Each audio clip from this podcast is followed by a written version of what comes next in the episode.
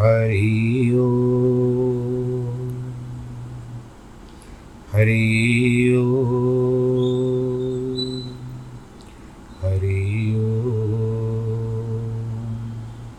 गुरुर्ब्रह्मा, गुरुर्विष्णु, गुरुर्देवो महेश्वरः, गुरुर्साक्षात् परब्रह्मः। तस्मै श्रीगुणवे नमः।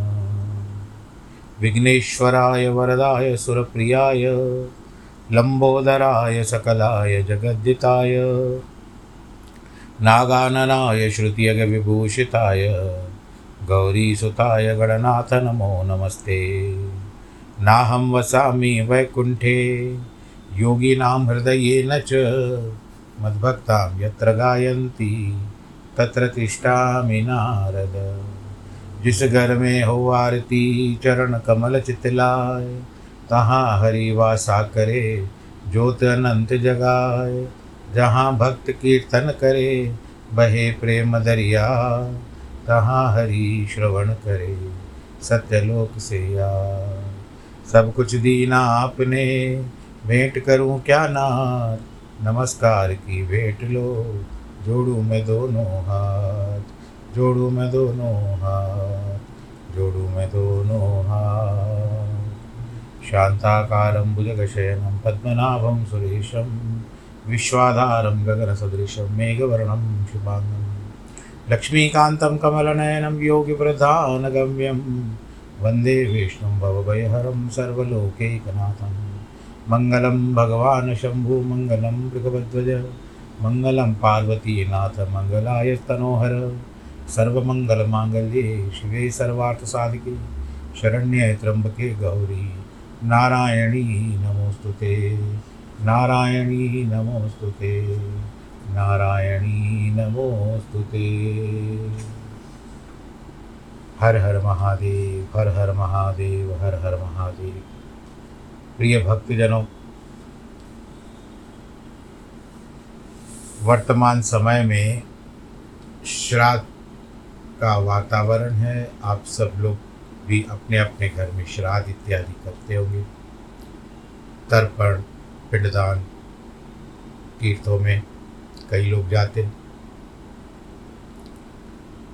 तो इसमें यही है कि पंद्रह दिन पितृपक्ष होता है। पितृलोक से आते हैं। ये मैंने फेसबुक पे भी डाला है। आप लोग अगर मित्र हो मेरे तो फेसबुक पर देखिएगा। उसका अर्थ क्या है कि अमा नामक एक किरण है भगवान सूर्य की। उस पर ये सारे पित्र विराजमान होकर के पृथ्वी लोक पर आते और पंद्रह दिन पृथ्वी लोक पर रहते अपने परिवार के द्वारा प्राप्त जो भी होता है, श्राद्ध दान पुण्य किया जाता है पितरों के लिए, वो उसको स्वीकार करते हैं। और फिर उसके पश्चात, जब अमावस पूरी होती है, वही अम्मा की जो किरण होती है, उसी के ऊपर फिर से विराजमान हो जाते हैं और पितृलोक को चले जाते हैं। इस समय में, इस समय के जो वातावरण में कोई भी शुभ कार्य नहीं किया जाता, ये केवल समर्पण किया जाता है बड़ों को, जो संसार में नहीं है। अपने बुज़ुर्गों को, उनका आशीर्वाद प्राप्त करते रहिए। क्योंकि कभी कभी ऐसा देखा जाता है कि जो भगवान न करवाते हैं, वो पितर कर लेते हैं। नियति को भी बदल सकते हैं। इसके लिए अपने पितरों का अनादर न करें। यदि पिंडदान हो चुका है तो विचार कर सकते हो। अगर ना हुआ है तो श्राद्ध अवश्य करें। तो अब इस श्राद्ध के वातावरण से निकल करके हम वापस से यानी वर्तमान तो रहेगा अमावस पच्चीस तारीख तक श्राद्ध है। उसके बाद नवरात्रि शुरू हो जाएँगे, और पाँच तारीख, तीन तारीख को दुर्गाष्टमी है, चार तारीख को दुर्गा नवमी है, पाँच तारीख को दशहरा है। अक्टूबर के। वर्तमान में हम इस समय शिव पुराण की कथा कर रहे हैं। अब विदेश्वर संहिता आप लोगों ने सुन ली, अब रुद्र संहिता चल रही है। इसमें सर्वप्रथम नारद जी का जो मोह वाली बात आती है, वो कथा चल रही है। और नारद जी ने भगवान नारायण से और जो जो मैं की थी वहाँ पर जा कर के, अंततः भगवान जी ने उसको वनर वानर का रूप दे दिया। शरीर तो बड़ा सुंदर बनाया लेकिन मुख वानर का दे दिया। शील निधि की स्त्री शील निधि की शील निधि की पुत्री से विवाह करने की इच्छा करने लगा। वो पूरी नहीं हुई। इतने में भगवान विष्णु वहाँ पर आए। उन्होंने स्वयंवर में उसको ही वरण कर लिया और वो चली गई। वहाँ पर शिव शिव के दो गण बैठे हुए थे, जो नारद जी को बार बार उपवास कर रहे थे, जैसे उसको लगा कि उपवास कर रहे हैं। तो नारद जी ने उनको श्राप दिया कि तुम दैनो दैत्य बनोगे और स्त्री का हरण करोगे। अब वो बेचारे चुप हो गए। उसके बाद भी जाकर के भगवान शिव की स्तुति करने लगे वो शिवगण। अब नारद जी को देखते हैं महामोहित महामोहित नारद जी का क्रोध उतर नहीं रहा था। शिवगणों को तो यथोचित श्राप दे दिया। भगवान शिव के इच्छावश मोह निद्रा से जाग न सके थे, अभी तक। न जाने क्या हो गया था उनको। भगवान कृष्ण, विष्णु के किए हुए कपट को याद करके उनके मन में दुस्सह क्रोध लिए विष्णु लोक को गए संविदा पाकर प्रज्वलित हुए अग्निदेव की भांति क्रोध से। संविदा कहते लकड़ी को।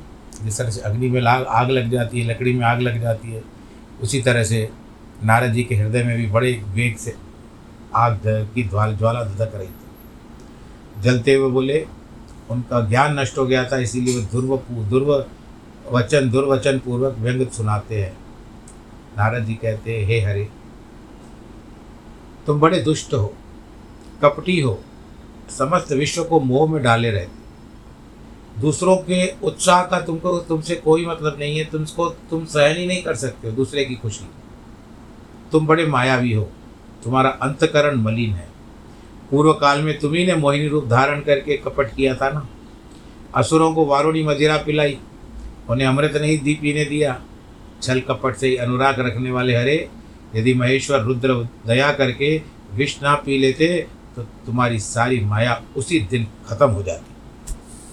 हे विष्णु, कपट रूप, चाल चल करके तुमने, तुम्हें बहुत अधिक प्रिय है, कपट चाल चलते तुम्हारा स्वभाव अच्छा नहीं है तो भी भगवान शंकर ने तुमको स्वतंत्र बना लिया है। तुम्हारी चाल ढाल को समझकर अब वे भगवान शिव भी सोचते होंगे, पछताते होंगे। अपनी वाणी वेद की प्रामाणिकता स्थापित करने वाले महादेव जी ने ब्राह्मण को सर्वोपरि बताया है। अरे यानी भगवान विष्णु को हरे कह रहे इस बात को जानकर आज मैं बलपूर्वक तुम्हें एक सीख तो ज़रूर दूँगा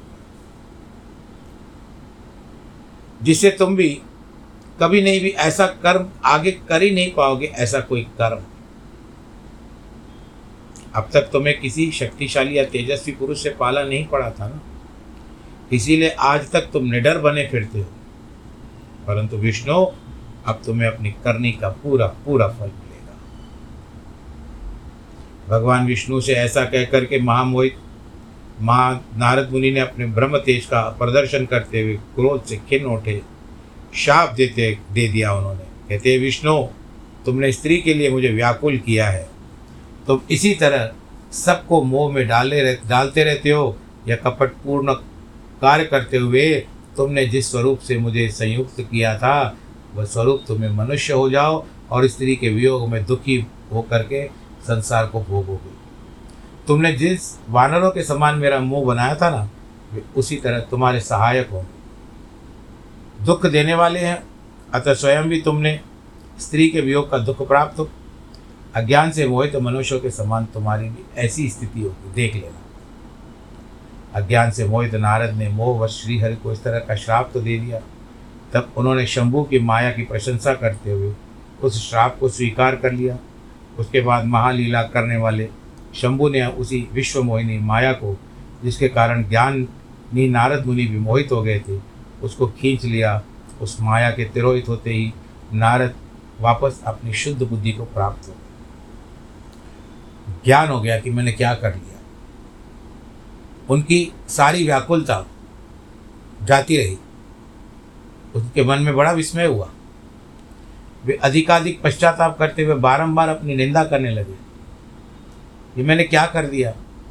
उस समय उन्होंने ज्ञानी को भी मुँह में डालने वाली भगवान विश्व शंभु की माया की सराहना की। उसके बाद जानकर कि माया के कारण ही मैं ब्रह्म में पड़ गया था। यह सब कुछ मेरी माया जनित ब्रह्म ही था।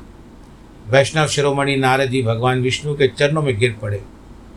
भगवान श्रीहरि ने उन्हें उठा उठाकर खड़ा कर दिया। उस समय अपनी दुर्बुद्धि नष्ट हो जाने के कारण वे बोले नाथ माया से मोहित होने के कारण मेरी बुद्धि बिगड़ गई थी।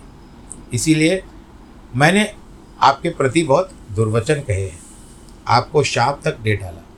प्रभो, इस शाप को आप मिथ्या कर दीजिए। मैंने बहुत बड़ा पाप किया है। अब मैं निश्चय ही नरक में पड़ूँगा। हरे मैं आपका दास हूँ। बताइए मैं क्या कर सकता हूँ? मैं क्या उपाय, कौन सा प्रायश्चित करके जिससे मेरे पाप समूह नष्ट हो जाए। आपको मैंने श्राप दे दिया। अब मुझे नरक में जान पड़ जाना पड़ेगा। ऐसा कहकर शुद्ध बुद्धि वाले मुनि शिरोमणि नारद जी पुनः भक्तिभाव से विष्णु भगवान के चरणों में रोते हुए गिर पड़े। उस समय उन्हें बड़ा पश्चाताप हो रहा था। तब विष्णु जी ने उठाकर मधुर वाणी से कहा, हे तात खेत न करो। तुम मेरे श्रेष्ठ भक्त हो। इसमें संशय नहीं है। मैं तुम्हें एक बात बताता हूँ, सुनो। उससे निश्चय ही तुम्हारा परम हित होगा। तुमको नरक में भी नहीं जाना पड़ेगा। भगवान शिव भी तुम्हारा कल्याण करेंगे। तुमने मत से मोहित होकर जो भगवान शिव की बात नहीं मानी थी, उसकी, उनकी अवहेलना की थी, उसी अपराध का भगवान शिव ने तुम्हें ऐसा फल दिया है, क्योंकि वे ही कर्म फल के दाता है। तुम अपने मन में यह दृढ़ निश्चय कर लो कि भगवान शिव की इच्छा से ही सब कुछ हुआ है। सबके स्वामी परमेश्वर शंकर ही गर्व को दूर करने वाले हैं। वे ही परब्रह्म परमात्मा हैं। उन्हीं का सच्चिदानंद रूप से बोध होता है। वे निर्गुण और निर्विकार है। सत्व, रज और तम, इन तीनों गुणों से परे है। वे ही अपनी माया को लेकर ब्रह्मा, विष्णु और महेश, इन तीनों रूपों में प्रकट होते हैं। निर्गुण और सगुण भी वे ही हैं। निर्गुण अवस्था में उन्हीं का नाम शिव है। वे परमात्मा महेश्वर पर ब्रह्मा विनाशी अनंत और महादेव आदि के नामों से कहे जाते हैं। उन्हीं की सेवा से ब्रह्मा जी जगत के सृष्टा हुए और मैं तीनों लोकों का पालन करता हूँ। वे स्वयं ही रुद्र रूप से सदा सबका संहार करते हैं। वे शिव रूप से सबके साक्षी हैं। माया से भिन्न है और निर्गुण है। स्वतंत्र होने के कारण वे अपनी इच्छा के अनुसार चलते हैं। उनका विहार, आचार, व्यवहार उत्तम है और वे भक्तों पर दया करने वाले हे। नारद मुने, मैं तुम्हें एक सुंदर उपाय बताता हूँ। जो सुखद समस्त पापों का नाशक और सदा भोगी, भोग एवं मोक्ष देने वाला है। तुम उसे सुनो। अपने सारे संशयों का त्याग कर तुम भगवान शंकर के सुयश का गान करो और सदा अनन्य भाव से शिव के शतनाम स्तोत्र का पाठ करो। मुने, तुम निरंतर उन्हीं की उपासना और उन्हीं का भजन करो, उन्हीं के यश को सुनो, गाओ और प्रतिदिन जिस तरह से हम लोग को भी कहना चाहिए ना, ओम नमः शिवाय, ओम नमः शिवाय, ओम नमः शिवाय इत्यादि। उन्हीं की पूजा अर्चना करते रहो नारद, जो शरीर, मन और वाणी द्वारा भगवान शंकर की उपासना करता है। उसे पंडित या ज्ञानी जानना चाहिए। वह जीवन मुक्त कहलाता है। शिव, ध्यान दीजिएगा, शिव इस नाम रूपी दावानल से बड़े बड़े पातकों के असंख्य पर्वत अनायास भस्म हो जाते हैं, ये सत्य है। सत्य है, इसमें कोई संशय नहीं है। जो भगवान शिव के नाम रूपी नौका का आश्रय लेते हैं, वे संसार सागर से पार हो जाते हैं। संसार के मूलभूत, उनके सारे पाप निसंदेह नष्ट हो जाते हैं। मामुने संसार के मूलभूत जो पातक रूपी वृक्ष हैं, उनकी शिवनाम रूपी कुठार से निश्चय ही नाश हो जाता है। जो लोग पाप रूपी दावानल से पीड़ित हैं, उन्हें शिव नाम रूपी अमृत का पान करना चाहिए।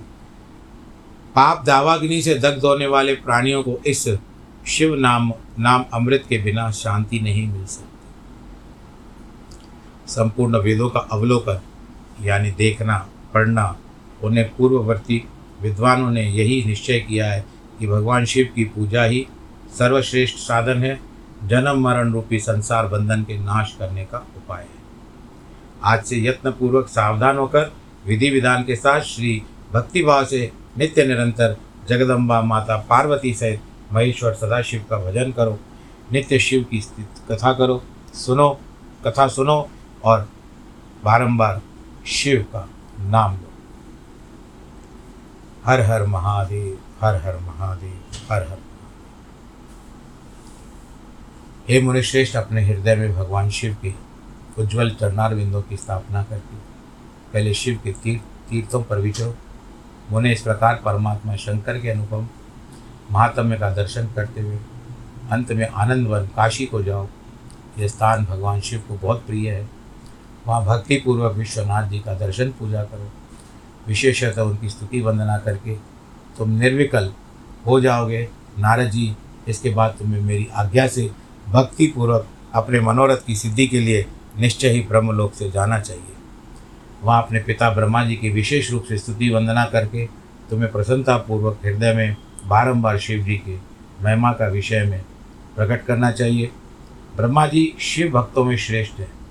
वे तुम्हें बड़ी प्रसन्नता के साथ भगवान शंकर का महात्म्य और सत्यनाम स्त्रोत्र सुनाएँगे। यानी भगवान की सौ प्रकार की स्तुति करनी। आज से तुम शिव आराधना में तत्पर रह करके शिव भक्त हो जाओ। विशेष रूप से मोक्ष के भागी बनो। भगवान शिव तुम्हारा कल्याण करेंगे। इस प्रकार प्रसन्नचित हुए। भगवान विष्णु नारद मुनि को प्रेम पूर्वक उपदेश देकर श्री शिव का स्मरण, वंदन और स्तवन करते हुए वहाँ से अंतर ध्यान हो गए। करे करूँ वंदना मैं, उमानाथ तेरी। करूँ वंदना मैं, उमानाथ तेरी। मुझे अपने चरणों का दे दो सहारा। मुझे अपने चरणों का दे दो सहारा। कश्ती भवर में पड़ी डगमगाती, कश्ती भवर में पड़ी डगमगाती, भव सिंधु का मुझको दिखा दो किनारा, भव सिंधु का मुझको दिखा दो किनारा। जगत को तुम्हें भगवन सुखियो बनाते। जगत को तुम्हें भगवन सुखियो बनाते। स्वयं जहर पी सबको, अमृत पिलाते। स्वयं जहर पी सबको, अमृत पिलाते। तभी तो महादेव बोले कहाते तभी तो महादेव बोले, कहाते, दया दृष्टि का मुझ पर कर दो इशारा। दया दृष्टि का मुझ पर कर दो इशारा। करूँ वंदना मैं उमानाथ तेरी। करूँ वंदना मैं उमानाथ तेरी। मुझे अपने चरणों का दे दो सहारा। मुझे अपने चरणों का दे दो सहारा। मेरे भाव पुष्पों को स्वीकार कर लो। मेरे भाव पुष्पों को स्वीकार कर लो। मेरी वाणी में तुम चमत्कार भर दो। मेरी वाणी में तुम चमत्कार भर दो। मुझको प्रभु, बस यही एक वर दो। मुझको प्रभु, बस यही एक वर दो। कण कण में देखूँ तुम्हारा नज़ारा। कण कण में देखो तुम्हारा नज़ारा। करूँ वंदना मैं उमानाथ तेरी। करूँ वंदना मैं उमानाथ तेरी। मुझे अपने चरणों का दे दो सहारा। मुझे अपने चरणों का दे दो सहारा। कश्ती भंवर में पड़ी डगमगाती, कश्ती भंवर में पड़ी डगमगाती भव। सिंधु का मुझको दिखा दो किनारा भव। सिंधु का मुझको दिखा दो किनारा भव। सिंधु का मुझको दिखा दो किनारा। बोलो, शंकर भगवान की जय। बोलो, हरिहर भगवान की जय। भाव आ गया मन में। भगवान भोलेनाथ के प्रति चौमासा वर्त चौमासा तो वर्तमान है। आप ही भोलेनाथ की पूजा करते हो। ये चार महीने भगवान भोलेनाथ जी सक्रिय रहते हैं, क्योंकि भगवान नारायण जी विश्राम करते हैं। अभी जो एकादशी गई, भाद्रपद मास की, उसमें यह बताया जाता है कि भगवान की परिवर्त यानी अपने पासे को सो एक तरफ़ से जो सोते हैं तो पासा पलटते हैं, दूसरी ओर पासा करके सोते हैं। इसके लिए उसको परिवर्तनीय एकादशी भी कहते हैं भगवान जी को। यानी आधा समय बीत गया चौमासे। अब बाकी आधा समय है। और कार्तिक शुक्ल एकादशी जो बड़ी एकादशी आएगी, उस एकादशी को हरि प्रबोधिनी एकादशी कहते हैं। जिस दिन भगवान जी को जाग जगाने की प्रक्रिया प्रारंभ की जाती है देवताओं के द्वारा। हरि प्रबोध, यानी हरि को प्रबोध करती है, भगवान जी उठ जाओ। तो ये सारे चार महीने में बड़ा आनंद आता है। वर्षा भी बड़ी आनंद के साथ इस पूरे भारतवर्ष में अच्छी तरह से बरसी है। कहीं से अकाल की कोई समाचार नहीं आया। सब जगह सुकाल हो गया है। परंतु दुख इस बात का है कि बाढ़ भी बहुत आई। भगवान करे सबके जान माल की रक्षा हो और आशीर्वाद भगवान जी का प्राप्त हो। अब हम नारद जी की ओर मुड़ते हैं। नारद जी शिव तीर्थों में भ्रमण कर रहे हैं। शिवगणों को शापो द्वार की बात बताना तथा ब्रह्मलोक में जाकर ब्रह्मा जी से शिव तत्व के विषय में प्रश्न करना पूछते हैं कि सूत जी कहते हैं, हे महर्षियों महर्षियों का अर्थ होता है, ऋषियों में महान, महर्षियों। आप जिस तरह से आपको पता होगा कि स्वामी स्वरूपानंद जी ने ब्रह्मलीन हो गए वो। उनको समाधि दी गई। और मैंने, मुझे सौभाग्य मिला था कि मैंने उनके सामने सामने से व्यक्तिगत रूप में उनको, उनके सामने आया हूँ, उनके दर्शन किए। और ब्राह्मण थे वो। उनसे आशीर्वाद भी लिया था मैंने। तो इस तरह से महर्षियों महा का अर्थ होता है महान ऋषि।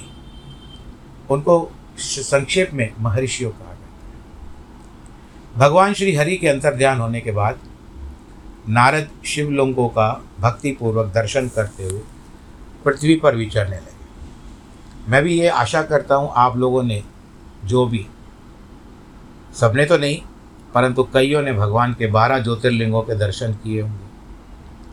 और जिन्होंने दर्शन किए ना, मुझे भी उस सूची में शामिल कर लीजिएगा। भगवान भोलेनाथ की कृपा से मैंने परिवार के साथ बारह ज्योतिर्लिंग कर लिए, दर्शन कर लिए, भगवान जी का आशीर्वाद प्राप्त किया। है और उसके पश्चात चार धाम हो चुके हैं। चार धाम तो आपको पता होगा। पूर्व में भगवान जगन्नाथ, पश्चिम में द्वारकानाथ, उत्तर में बद्रीनाथ और चौथे दक्षिण में रामेश्वर। ये चार धाम हो गए, बारह ज्योतिर्लिंग हो गए। उसके बाद माता वैष्णो का दर्शन किया है, अमृतसर में जा कर के बाबा जी का दर्शन किया है। और क्या चाहिए? सबके रहते भगवान जी ने समय समय पर आशीर्वाद दिया और मैं जा कर के दर्शन करके आया। आनंद के साथ हुए के दर्शन। बस इस बात का तो बाकी मैं आपको इस बात का, सभी शिवलिंग तो अच्छे हैं, परंतु जब मैं केदारनाथ पर गया था, उस समय भगवान शिव के जो को स्पर्श किया था, आप विश्वास करेंगे? क्योंकि मुझे विश्वास नहीं हो रहा था कि मैं केदारनाथ तक पहुँच पाऊँगा। अकस्मात मेरे आँखों से आँसू आ गए क्योंकि उस समय क्या था कि मुझे घुटनों का बहुत दर्द होता था। परंतु भोलेनाथ की कृपा से अब सब ठीक है। नारायण भगवान की कृपा है। हरि और हर को मैं बहुत मानता हूँ। मैं दोनों में अंतर नहीं करता हूँ। तो कहने का तात्पर्य यही था कि भगवान जी को जैसे स्पर्श किया, केदारनाथ, जैसे लगता है ना विद्युतीकरण। करंट लगा। इतना आनंद आ रहा था और अश्रुधारा बहती जा रही थी। भगवान जी को मैंने बहुत प्रणाम किया कि भगवान आपने और देखिए इतनी वर्षा थी उस दिन बारिश थी मैं आप आप, आप, आप बीती बताने लगा कथा में कोई बात नहीं पर भगवान का ही वर्णन हो रहा है। इतनी वर्षा थी केदारनाथ चार चार घंटे हमको कतार में ठहरना पड़ा लाइन में ठहरना पड़ा। तब जा कर के इस दास का नंबर आया, क्रम आया, भगवान को स्पर्श करना और जैसे ही लगाया तो बस मन गदगद हो गया। आनंद जी के साथ, आनंद के साथ भगवान का दर्शन हुआ। बारह ज्योतिर्लिंगों में भी बड़ी विशेषता है। सब जगह वाइब्रेशन से बहुत अच्छा स्पंदन प्राप्त होता है। वो तो आश्चर्य इसके लिए हो रहा था कि मैं इतनी ऊंचाई पे कैसे चला गया? घुटनों के दर्द के कारण परंतु विश्वास कीजिए, कोई घुटनों का दर्द नहीं था उस समय। चार घंटे लाइन में ठहरा रहा, लेकिन कोई तकलीफ़ नहीं कोई कष्ट नहीं है क्योंकि चलो बुलावा आया है, बाबा ने बुलाया है। तो ये सारी बातें होती है। आप जीवन का निष्कर्ष बना करके चलो, अपना विचार विचारधारा को मज़बूत बना करके चलो, स्थिर बना के चलो। तो देखो कि भगवान भोलेनाथ, या जिस भी क्षेत्र में जाते हो आप, वहाँ पर आपको सहायता अवश्य प्राप्त होती है और चमत्कार भी हो जाते हैं।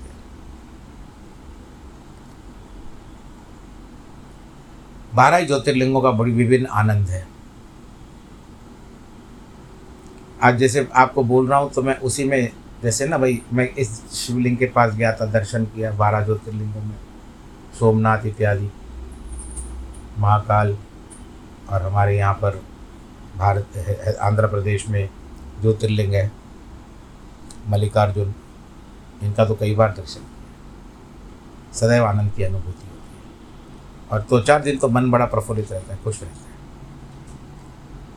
मैं अध्याय आरंभ नहीं कर रहा हूँ, अध्याय आरंभ करूँगा तो फिर ये समाप्त नहीं होगा, फिर आधे में छोड़ना पड़ेगा। इसके लिए मैं थोड़ा और आपको इन बात महत्वता बता रहा हूँ कि किस तरह से ये जो क्षेत्र है, ये प्रसिद्ध क्षेत्र है, यहाँ पर जाइए, आपका दर्शन नहीं हुआ है तो अवश्य करके आइए। आनंद के साथ रहिए वहाँ। दर्शन करिए। वहाँ पर व्यवस्था भी, आजकल तो व्यवस्थाएँ भी अच्छी हो गई है रहने करने की। आप यहीं से ऑनलाइन बुक करके जा सकते हो। वहाँ पर फिर रह सकते हो और उसके बाद दर्शन करो, फिर लौट आओ। और क्या चाहिए? नारद जी भी अभी इस प्रकार से विभिन्न क्षेत्रों में जाएँगे। वहाँ पर कथा में, कल के प्रसंग में आएगा कि नारद जी भी इन क्षेत्रों में जाएँगे, सब जगह भगवान शंकर जी के दर्शन करेंगे। और हम भी उनके साथ साथ जुड़ेंगे। भगवान भोलेनाथ का कीर्तन करेंगे। संसार में रखा कुछ नहीं है क्योंकि शिव कल्याणकारी है। भगवान भोलेनाथ आशीर्वाद देने में तत्पर रहते हैं, परंतु खाली एक कार्य करना है आपके, आपको कि आपको उनको क्रोध में नहीं लाना है।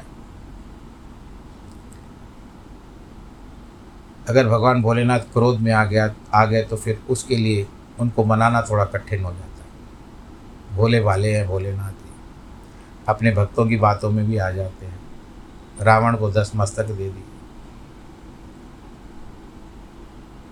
और भस्मासुर को, उनको वरदान दे दिया कि तुम जिसके सर पर हाथ रखोगे, वो भस्म हो जाएगा। तो वो मूर्ख उनके पीछे पड़ गया परीक्षा लेने के लिए भगवान शंकर जी के पीछे, क्योंकि उसकी दृष्टि माता पार्वती पर थी। तब भगवान भोलेनाथ अपने आप को वहाँ से बचाकर दौड़ने लगे। भगवान नारायण ने क्या किया?